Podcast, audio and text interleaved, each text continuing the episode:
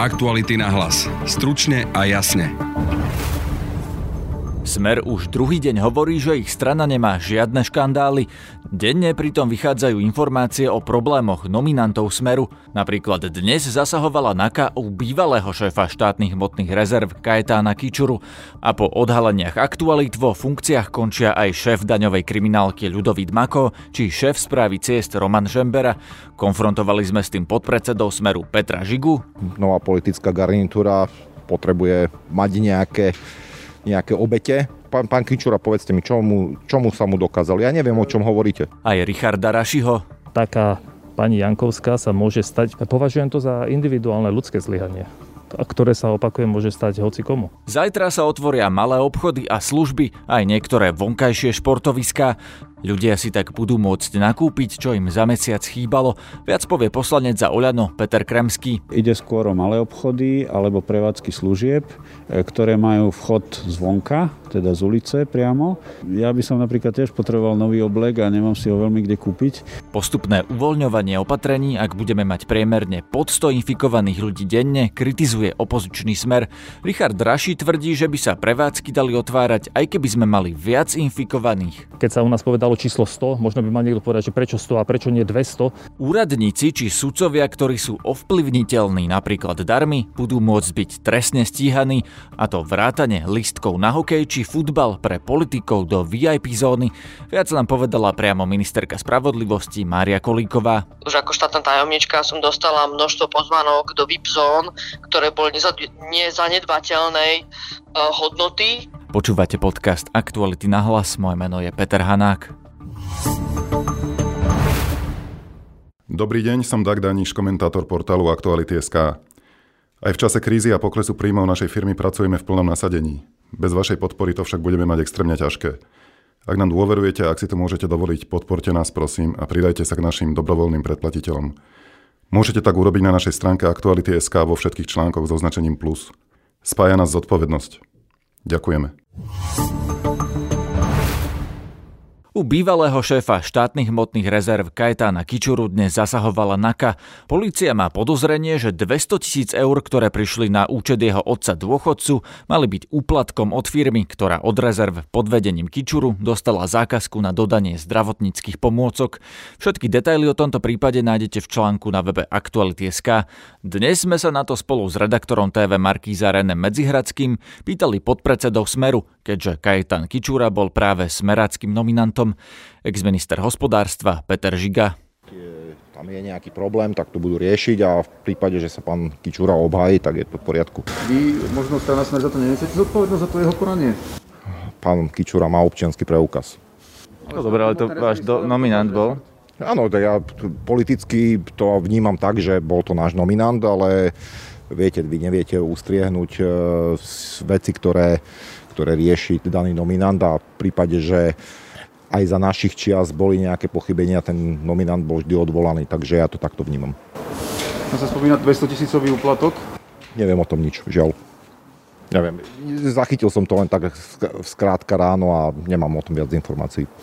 Váš predseda hovoril včera, že povedzte jeden škandál, do ktorého zapletený smer, tak napríklad Monika Jankovská vo väzbe, boli ďalší dvaja nominanti Smeru za posledný týždeň a to bol pán Žembera zo správy ciest a pán Mako z kriminálnej finančnej policie, ktorí tiež musia odísť pre vážne podozrenia.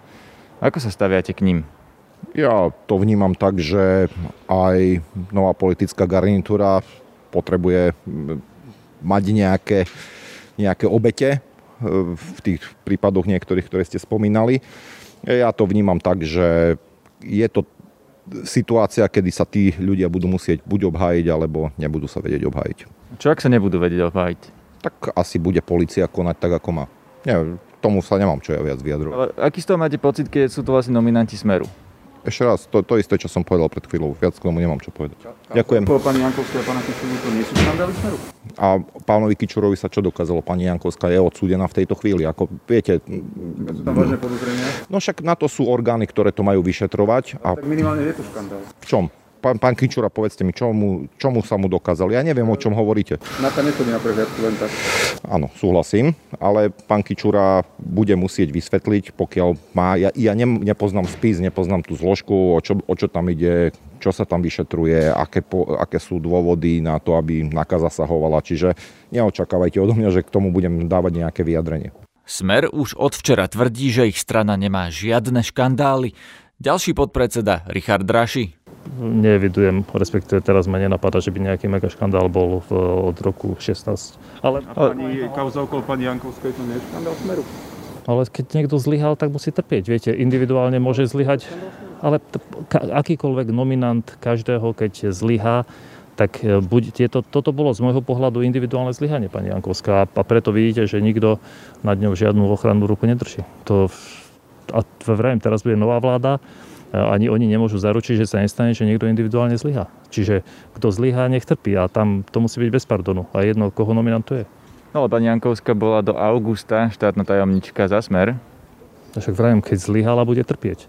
Opakujem, keď zlyhá jednotlivec, tak musí za to trpieť a my sme tu teraz na to v parlamente, aby sa odstránili možné systémové chyby, pokiaľ sa nájdú. Taká pani Jankovská sa môže stať, vy nikdy neviete, ak to sa v živote môže zmeniť. Môže sa stať, že bol to normálny človek a potom proste ľudský zlyha a, a, a pochyby a vtedy musí trpieť. Ja považujem to za individuálne ľudské zlyhanie, ktoré sa opakuje môže stať hoci komu. Vy môžete mať človeka, ktorý žije normálny život a potom zlyha. Čiže to, tu by som e, nevinil E, že to bolo zlyhanie strany, ale zlyhanie jednotlivca individuálne. Aktuality na hlas. Stručne a jasne. Pri mikrofóne mám teraz poslanca Olano Petra Kremského. Dobrý deň. Dobrý deň.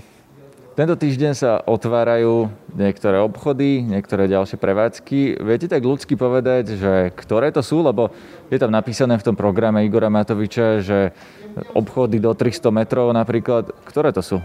No sú to obchody, ktorých e, predajná plocha neprekračuje 300 m štvorcových, čiže ide skôr o malé obchody alebo prevádzky služieb, ktoré majú vchod zvonka, teda z ulice priamo. Ide o to, že takéto prevádzky predstavujú menšie riziko, e, lebo sa tam dá zabezpečiť vlastne prísny režim hygienický, dá sa zabezpečiť to, aby tam bolo bol iba určitý počet ľudí priamo v predajni, ostatní čakajú vonku v určitých rozostupoch. Už doteraz vlastne boli takto otvorené, dajme tomu pekárne, alebo mesopredajne, alebo záhradníctva, takže myslím si, že nie je to veľký rozdiel a dá sa to, dá sa to lepšie ustražiť. Nebojte sa, že Slováci teda začnú teraz uh, hromadne nakupovať niečo, čo im chýbalo za posledný mesiac, oblečenie, topánky? No, e, verím, že začnú, pretože ja by som napríklad tiež potreboval nový oblek a nemám si ho veľmi kde kúpiť, takže ak bude taká možnosť, tak ju rád využijem. A myslím si, že na toto práve je, že za ten mesiac aj niečo, čo sú tie obchody zavreté, vznikla určitá núdza, ľudia si to potrebujú dokúpiť a práve preto sme im vyšli v ústrety. Ale samozrejme verím, že to nebude také masové, že by to narušilo ten e, bezpečný hygienický režim. Čo sa ešte teda otvorí? Teraz to nemám v hlave, že čo všetko, ale vlastne z týchto komerčných záležitostí by to mali byť práve tieto e, prevádzky a potom sa tam hovorilo o individuálnych e, športových zariadeniach, alebo teda zariadeniach pre individuálne športy, bezkontaktné, čiže e, predpokladám, že nejaké tenisové kurty, golfové areály, prípadne nejaké iné podobné. Myslím si, že ešte to krízový štáb alebo vláda vyšpecifikujú, že o čo presne ide, čo je možné, čo nie je možné, lebo samozrejme každý šport sa dá robiť aj ako bezkontaktný, teda možno okrem boxu. Aj futbal vlastne sa dá trénovať tak, že tí hráči neprichádzajú do kontaktu, dajme tomu, že robia nejaké kondičné tréningy, individuálnu prácu s loptou. Čiže toto už by som nechal naozaj na expertov, na krízový štáb, na vládu, aby E, vyšpecifikovali teda, čo sa môže a čo sa nemôže a čo sa bude môcť, dajme tomu o týždeň alebo o dva. Aký to bude mať podľa vás efekt na ekonomiku? Lebo hovoril Igor Matovič pred týždňom o tých 2% iba, ktoré vieme ovplyvniť. To je asi za predpokladu, že by sme otvorili všetko. Aký efekt teda bude mať tento týždeň podľa vás? Ja si myslím, že to nebude mať nejaký výrazný efekt na ekonomiku, skôr to bude mať výrazný efekt pre občanov, pretože ako ste spomínali, potrebujú si všeličo kúpiť a a e, možno, že majú teraz trošku nejaký nedostatok, lebo však nie každý chce nakupovať oblečenie v supermarkete. Takže myslím si, že je to skôr také, že sme vyšli v ústrety ľuďom a ten ekonomický dopad možno nie je taký podstatný, ako ten, aby naozaj ľudia boli aj odmenení za tú svoju disciplínu a ochotu zaprieť sa a ostať doma a myslím si, že v tomto sme vzorom pre celú Európu, ak nie svet. Takže myslím si, že naozaj je toto dobrý moment vlastne tých ľudí za to aj odmeniť a umožniť im, aby, aby si kúpili to, čo potrebujú. Opozičnému smeru sa plán Matovičovej vlády nepáči. Opäť poslanec Richard Draši. Myslím si, že Nemali by sme vytvárať individuálne plány, ktoré sú vždy menej ústretové k ekonomike ako inde. Máme asi tri krajiny z môjho pohľadu, ktoré by sme mali sledovať. Nemecko, Rakúsko, Česko, kvôli blízkej geografickej prístupnosti alebo kvôli tej známej nemeckej striktnosti a poctivosti. A mali by sme tie opatrenia robiť minimálne v tom rozsahu ako oni, pretože sme na tom stále lepšie a stále lepšie na tom aj budeme. Myslím, že stačilo ísť e, českým modelom, pripojiť nejaké rakúske prvky, alebo si vzať nemecký model. E, a poviem vám aj to B. Češi hovoria, a sú to nám blízki ľudia, aj, a myslím, že ich všetci akceptujeme, že pre nich tá hranica nákazy 400 a menej, znamená, že je to v poriadku. Sme dvakrát menšia krajina, čiže keď sa u nás povedalo číslo 100, možno by mal niekto povedať, že prečo 100 a prečo nie 200, aby to bolo to, čo kopíruje v Českej republike. Takže z môjho pohľadu by tie tá podpora ekonomiky mohla byť možno ešte trošku väčšia z hľadiska uvoľňovania, pretože, a to je možno tá zásadná vec, kým dnes chránime ľudí, aby nezomierali na COVID, tak v budúcnosti sa nám môže stať, že môže byť problém s diagnostikou a liečbou pacientov, e, že nebudú peniaze kvôli neskorému uvoľňovaniu ekonomiky. Čiže ten zdravý rozum je asi nájsť, e, alebo ten zdravý kompromis určite nie nájsť jednoduché a preto by sme sa mali opierať o niekoho, kto všeobecnú dôveru má. Aj Nemecko, aj Rakúsko, aj Česká republika sú myslím, že krajiny, ktorým v tomto musíme dôverovať. Aktuality na hlas. Stručne a jasne. Tejto chvíli mám na linke ministerku spravodlivosti Máriu Kolíkovú. Dobrý deň. Dobrý deň. Pani Kolíková, prosím vás, v programovom vyhlásení vlády sú dve také novinky v oblasti trestného práva, konkrétne trestný čin prikrmovania, ktorý napriek tomu názvu sa netýka pôdohospodárstva, ale týka sa spravodlivosti. Čo je tým myslené? Rozumiem, že ten názov asi úplne nie je to, čo jednak hneď objasní, čo to bude znamenať. Podľa rakúskej právnej úpravy sme sa inšpirovali, že vo verejnej správe sa nám šíri taký neduch, ktorý je, že tretie subjekty poskytujú rôzne darčeky, upomienkové predmety až po mm, pozvánky do VIP zón v hodnotách, ktoré už nie sú zanedbateľné a môžu naozaj ovplyvňovať inak objektívne rozhodovanie ľudí, ktorí sú vo verejnej správe.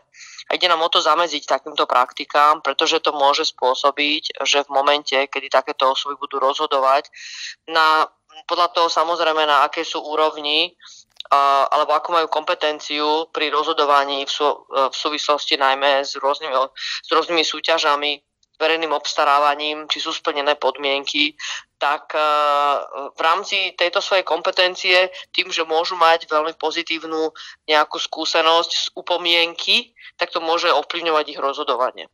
To znamená, že tomuto chceme zamedziť a nechceme zamedziť úplne akejkoľvek upomienke, ktorá môže prísť, ale upomienky, ktoré sú v takej hodnote, že môžu ovplyvňovať takéto objektívne, inak objektívne konanie v budúcnosti. Takže no, je to vec, ktorá sa týka sudcov, teda ak budú, nie, bude toto niekto... nesúvisí, nie, toto, toto, je, toto je vec, ktorá súvisí uh, s nekorupčným správaním, s nekalým správaním a je to nástroj v boji proti korupcii. Takže aj úradníkov napríklad, alebo aj politikov, ak by im niekto áno, dával áno, darčeky, áno, áno, tak kto bude postihnutý? Áno. Ten, ktorým dáva áno. tie darčeky, alebo ten, kto ich berie?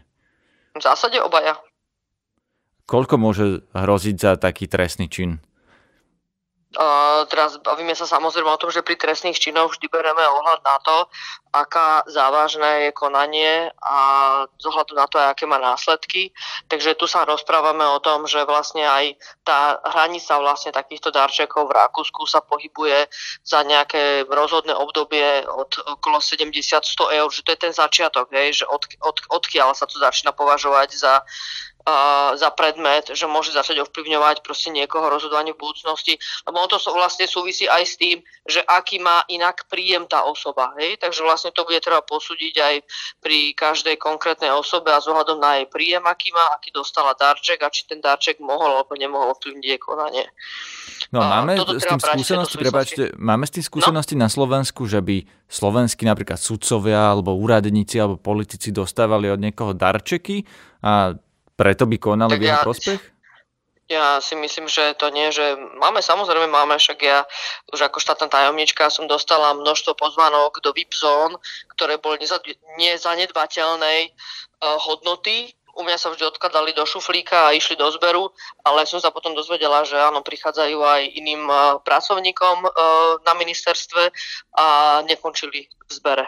Ale neviem presne, čo si mám pod tým predstaviť, lebo napríklad... No hodnota, hodnota, hodnota, hodnota, áno, hodnota takýchto lístkov sa môže pohybovať na rôzne úrovni. Môže byť naozaj potom aj na úrovni proste 100 a viac eur. Rozumiem, ale napríklad prezident mm-hmm. Ivan Gašparovič bol známy tým, že chodil na hokej, no. chodil do VIP mm-hmm. zóny, mm-hmm. ak by to dostal zadarmo a teda nezaplatil by si za tú VIP mm-hmm. zónu sám, bolo by to považované za trestný čin podľa tohto vášho návrhu? No, z ohľadom na okolnosti by sa to dalo tak začať považovať, áno. No a čo ten ďalší trestný čin? Tam máte ohýbanie práva v programovom uh-huh. vyhlásení vlády. O čo išlo? Áno, ohýbanie práva súvisí s, s trestnou činnosťou e, sudcov. To už sa bavíme naozaj o trestnom čine, ktorý súvisí s justíciou, pretože vlastne tento trestný čin je postavený v Nemecku na tzv. svojvoľnom rozhodovaní. Ide o to preukázať v danej veci, že niekto rozhodol v prospech alebo neprospech uh, účastníka v konaní v zjavnom rozpore so zákonom. Hej? To znamená, že my tu nebudeme riešiť, či niekto dostal uplatok alebo nedostal uplatok, ale budeme riešiť v zásade otázku, že či tu bol naozaj taký, či to rozhodnutie je uh, svojvoľné a v zásadnom prospechu alebo neprospechu. Hej, to je, to je podľa mňa ako tá, tá základná nová vec.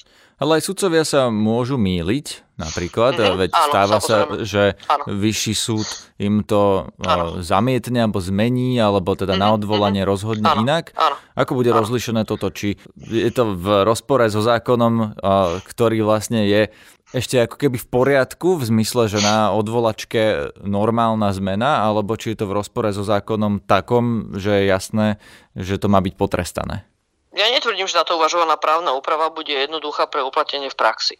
To súvisí vlastne nie že s možným disciplinárnym previnením, ktoré je tzv. svojvoľné rozhodnutie sudcu, v ktorého je, ktoré má obzvlášť závažný následok. To znamená, niekto rozhodne svojvoľne, na základe toho niekto je oslobodený, kto inak mal byť vinný. Napríklad, hej.